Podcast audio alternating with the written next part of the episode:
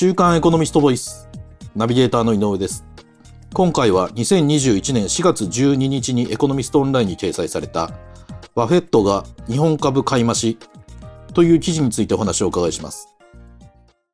週刊エコノミスト編集部の浜城さんにお話をお伺いします。浜城さんよろしくお願いします。はい、よろしくお願いします。えーと、浜城さん、この記事は、そのはい著名な投資家のウォーレン・バフェット氏の投資会社が、そはいの円建て社債の発行準備に入り、それによって市場が色めきだったと。はいい。う話題からこう始まって、日米経済の今後についてこうまとめていらっしゃいますが、はい。その、そこでまずお伺いしたいんですが、えっ、と、このウォーレン・バフェットとは一体どのような人なんでしょう？まあ、一言で言うと、あの、はい投資の世界では、はい。神様と、なるほど。あの、過去、まあ、40年以上、もうこの方、あの、あの、はバークシャーハザウェイっていうのは、バフェットさんが作られた、作ったというか、ば買収した、まあ、あの、会社なんですけど、実質的な、まあ、オーナーでして、ええ。まあ、彼が、あの、コカ・コーラに始まり、アメリカのはい。エクスプレスですとか、アメアメリカのその、はい。まあ、有力企業を、彼は、彼のひあの投資の基本スタイルっていうのは、割安、安く、要は実際の株価が、その会社の収益とかよりもですね、あの割割安になってる株を買って、それを長期に保有するっていう特徴があるんですよね。まあ、それをバリュー投資っていうんですけれども、まあ、その手法を使って、まあ、直近、えっと資産がですね、えっと1000億ドルって言いますから、日本円にしてもう10兆円を超えている資産を持つ、あのまあ、投資の、投資会社の、まあ、あのオーナーということで、もう投資をやってる方であれば、まあ、名前は知らないことはないですし、彼の著書は日本語翻訳もいっぱいありますから、いろんな日本のありとあらゆるプロの投資家も彼のまあ、投資行動っていうんでしょうか、その今何を考えて、どこに投資しようとしてるかっていうことを、うん。ものすごくやっぱり注意して見てますよね。なるほど。で、そのバフェット氏の投資会社、バークシャーハサウェイですかね。が、はい円建て社え社債の発行準備に入ったというのは、はいその情報が入ったことで日本の市場がこう活気づくというのは、一体どういうことなんでしょう？布石がありまして、去年の8月に、はい。えーバフェットは日本のあの伊藤忠商事ですとか、ええ三菱商事というあの5大商社の株を買ったんですよね。確かその時あれですよね。浜城さんにもお話伺いましたよね。そうです、そうです。はいはいその時に合わせて、あうんの、商社特集やって、その時にバフェットさんについて少しお話しさせてもらったんですはい。けども、そうでしたね。ええ。で、その布石があったもんですから、うん。そこでその、まだ、あの、実際に日本株を買ったっていうことは分かってな ないんですけども、はいはい。あの、バフェットさんがわざわざ円の、円を調達した円資金を、ドルではなくてですね、円資金を、あの、調達準備に入ったっていう情報が流れただけで、ああ、これはまた日本株に投資するんだな、もしかしたら、えー五大商社株を買いますと言ってたんで、あ、このタイミングで来たのかなって、いろんなことがもう、あのーまあ、市場関係者の間で、まあ、駆け巡って、その、これが4月5日に判明するんですけども、その5日の日だけで商社株とかってものすごく急騰したんですよね。そのバフェットさんが円を調達したと。じゃあこの円は何に使うのか、日本株を買えますんだって、こういうことですか？そうですね。ですから、先ほど申し上げたように、あの、割安株への投資が、まあ、得意とする方なんで、はい。で、実際やっぱりそのアメリカの株がものすごくもう上がっちゃってて、はいはい。なかなか今から買うのって結構難しくて、うん。あのーバフェットさんの投資スタイルからすると、まあ、世界ずっと見渡したときに、あ、日本の株ってこんなに安かったの？みたいなところ、まあ、それは去年の8月に多分そういう発見があって、でしかも商社っていうと、まあ、確実に配当がありますうんから、うんまあ、そういう意味ではこう、まあ、うまくいけば年利4%、5%のリリターンを確保できるわけですよね。うんうんですから、そういう観点で、あの、去年8月投資しました。で、再びまた年が明けて、あの、この局面でバフェットさん登場っていうんで、まあ、これが、か逆に外国人投資家も、おそらくバフェットさんに追随するような形で、買いに入るんじゃないかっていうことで、あくまでもこれは本当もう憶測に過ぎないんですけども、そういう形で、えーっと、日本株をめぐる一連の動きがこの4月の頭にあったということですね。なるほど、そういうことだったんですね。で、その、今教えていただいたように、その日本の株価はバフェット氏のようなアメリカのその投資家の動向に左右されてますので、はい、そうなってくるとアメリカ経済の今後がどのように推移するのかということが気になりますよね。はい。で、えっ、と、そこで教えていただきたいんですが、はい、米国経済は今後どのようになっていくと考えられるんでしょう？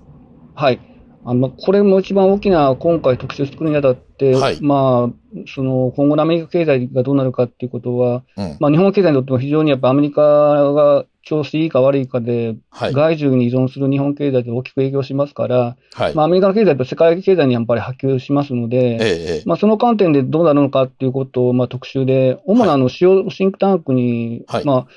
あ、アンケートをしてみたんですよ、ね、なるほど。で、あの、驚いたのはそこで、その大和証券グループ本社で、今年のアメリカの実質 GDP 成長率ですよね、あの、成長率を、はいはい。7.4%っていうふうに、あの、情報修正したんですよね。7.4%? えー、かなりの成長率ですよね。これはすごいと思います。あの、中中国が今年6.5とか、まあ6%台ですから、はい、その中国よりも、あれだけ成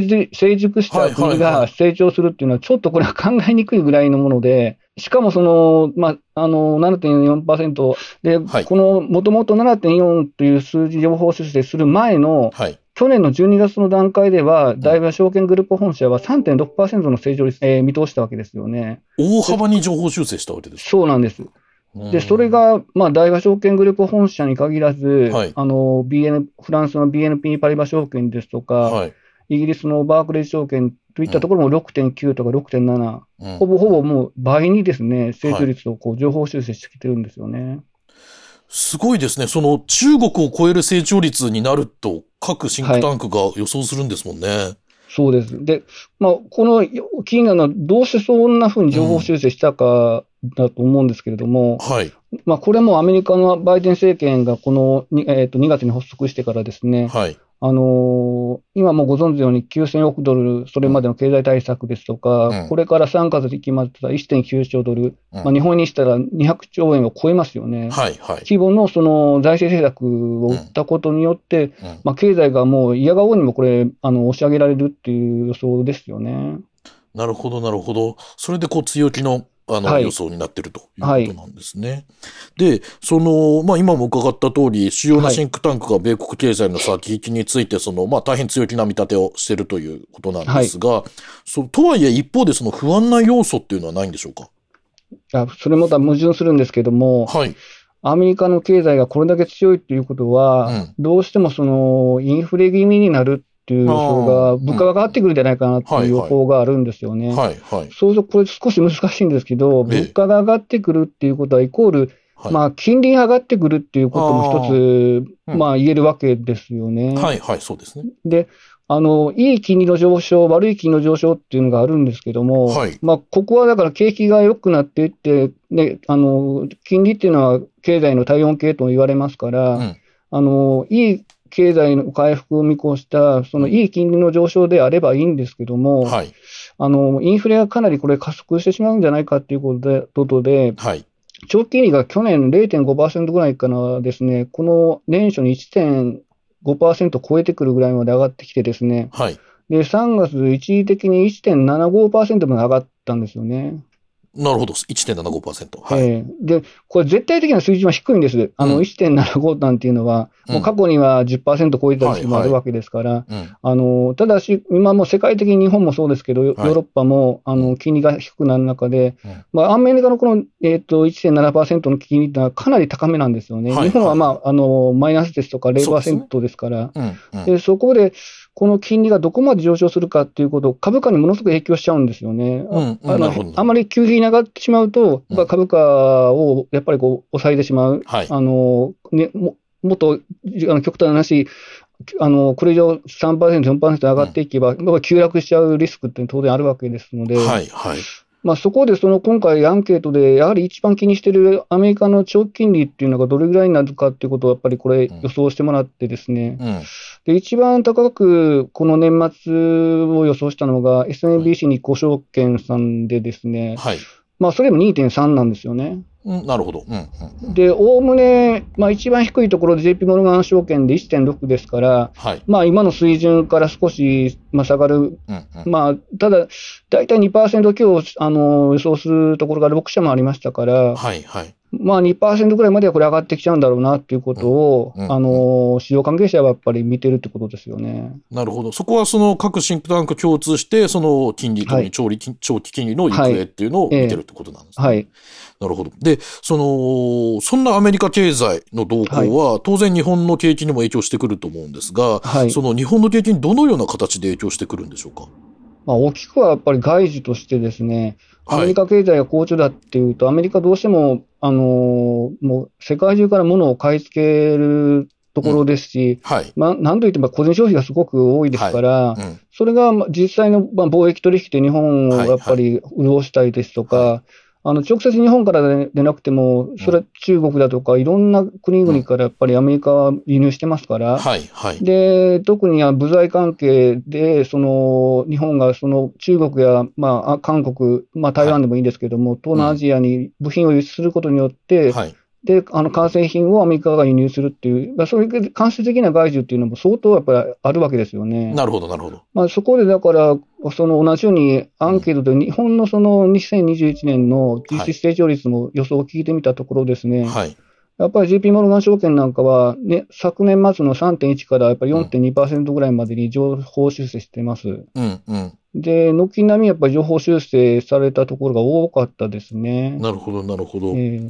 で、その、ではその日本の景気についてなんですが、はいその日本、今、えっ、と、この音声を録音しているのが2021年の4月の9日なんですが、はその今日本では大阪市などに、えっ、と、いわゆるマンボウというやつですね。はい、はが、えっ、と、出されるなどして、まだコロナ禍がその収束していませんと。い。で、はい、その、まあ、実体経済は私たち普通に生活していても、決して好景気とは言えないと思うんですが、その、先ほど今もちょっとあの、浜城さんの方からお話もありましたが、はい。今後の日本の景気はこええう、どうなっていくと考えられてるんでしょう？そうですね。あの、うんおっしゃるように、その、例えば飲食店ですとか、ええ。まあ、主にサービス、ホテル関係、あるいははい。旅行っていったところは、もう相当厳しい状況が、うん。まあ、皆さんも連日ニュースなんかでもね、はい。あの、感染者が増えるたたびに、はい。あとこれ、らえっと、東京でも来週月曜日からですか、営業時間の時短要請等があって、そうですね。また8時に閉めなさいという。そうですねね。で、もう1年以上これですから、うんおそらくまたこれ倒産とかそういった形で増えるんだと思うんですけど、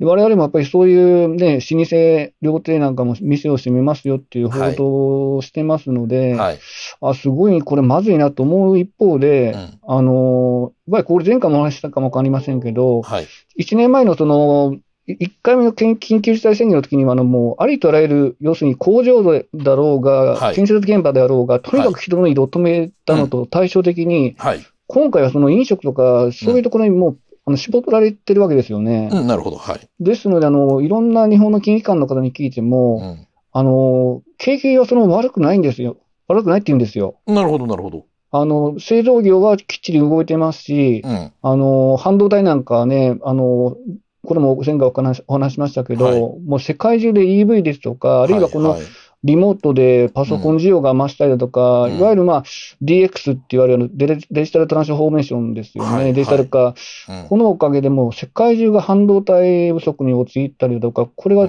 うん。かなり中長期続くと。はい。はい。で、あの自動車生産がこれね、半導体足りなくてあのできないなんていうことも起こってるわけではい。すから、